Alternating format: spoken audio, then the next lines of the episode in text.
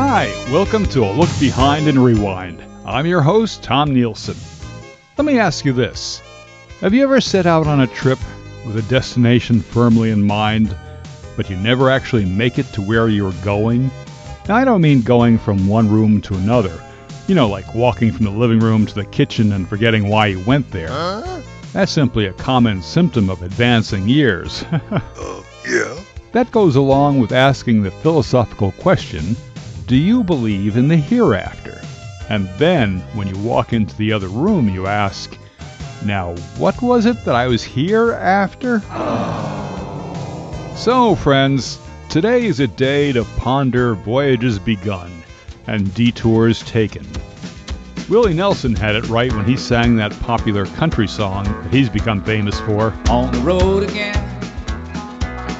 Just can't wait to get on the road again. I can't tell you how many times we've climbed into the car for a long distance journey, only to find that something or someone causes you to veer off course and wind up in someplace entirely different.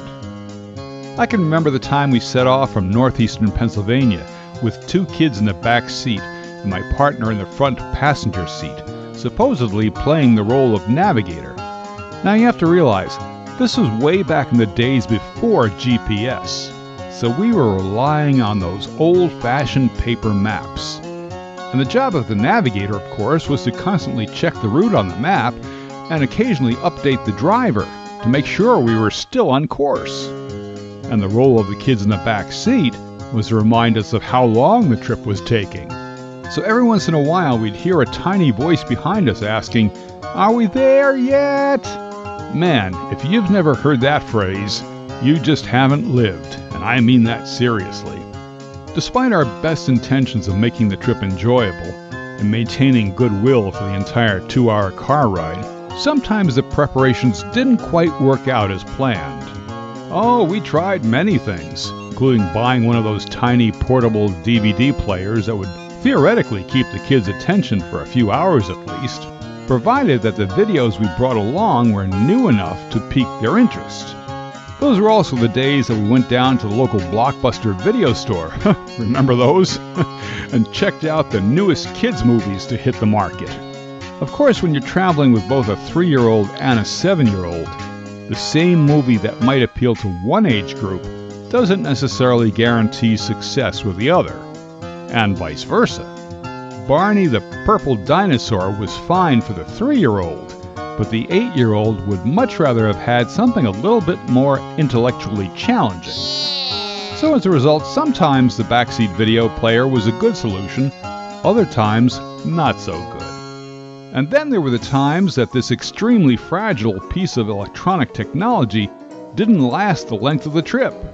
For one reason or another, the DVD player crashed on the way there, and we wound up getting off at the nearest exit, trying to find a store where we could buy a replacement, just so that we could keep the peace in the back seat. Ah, those were the days, my friends. And like so many other parents, we also resorted to some other activities to keep the peanut gallery amused. We'd play a game of I Spy. You know, I Spy Something Green, which only lasted so long, also because of the age differences of the kids. Another game was spotting license plates from different states. That worked for a little while at least, depending on how many out of staters were traveling the highway at the same time. Sometimes you'd get really lucky and see a long distance traveler from California, Oregon, or somewhere else from the West Coast. But woe be to you if the only license plates that kept cropping up were from Pennsylvania, New Jersey, New York, or Ohio. That got pretty boring real fast. So there we were, somewhere on Interstate 80, hopefully heading for a day of fun at Hershey, Pennsylvania. Now, if you know anything about Route 80, you know that there can be some awfully long stretches of highway with nothing much to keep you entertained. After a while, even the numerous billboards didn't keep anyone's interest. And my navigator in the front seat, who wasn't taking her job very seriously, soon wound up being lulled to sleep by the long, monotonous drive. As a matter of fact, even the two kids in the back seat, after they got tired of watching videos or counting license plates, also began dozing off. So at one point, I was the only adult in the car who was still awake.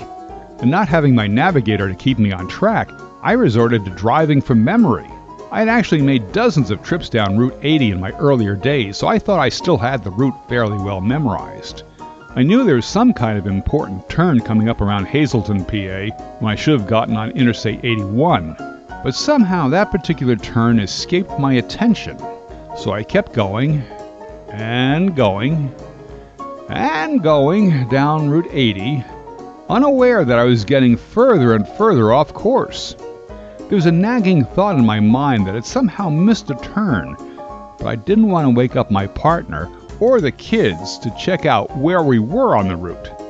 Now, this is where male pride comes into play, my friends. I'm sure you've heard all the stories about men who got lost and refused to stop and ask for directions.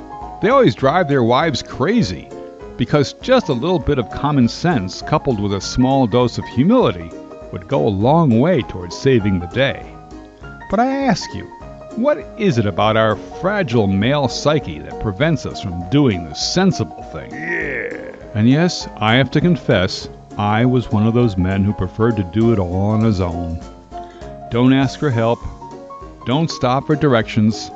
I just kept telling myself, keep heading west and eventually we'll get there, right? Hershey Park, here we come! We should be only about an hour away at this point, or so I thought. Well, as the miles kept flying by, I soon realized that something was wrong. We should have been coming close to Harrisburg at some point, but there were no signs in sight that would have directed us to the Pennsylvania state capital. Hmm, that was odd. Surely there would have been some road signs announcing our proximity to Harrisburg. My passengers were all still fast asleep, which meant that I had no help from them. So I kept driving. Eventually, my partner finally woke up. I asked her to check the map, and to our mutual shock and surprise, we discovered that we had overshot the turnoff by a hundred miles or so. Oh no. The next city coming up was State College, Pennsylvania, the home of Penn State University. While some people might describe higher education as a sort of amusement park, Penn State was certainly no Hershey Park. And boy, when the kids in the back seat woke up, we could only imagine how disappointed they would be.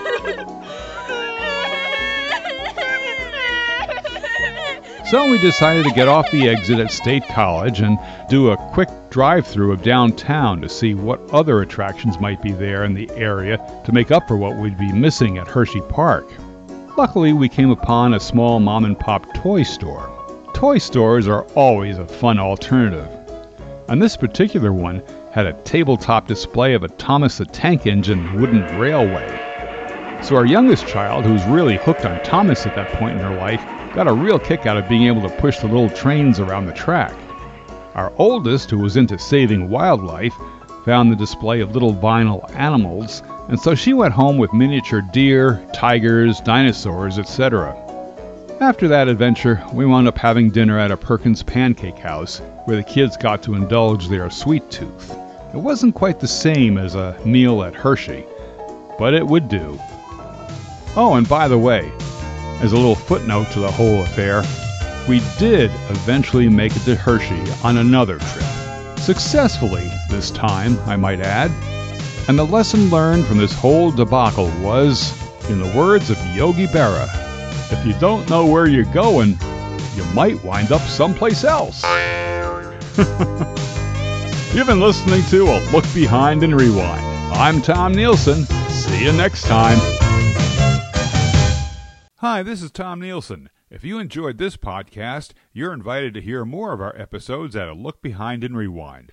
And feel free to share our link with friends, family, and others, as well as following us on Buzzsprout.com, Apple, Pandora, or wherever you get your podcasts.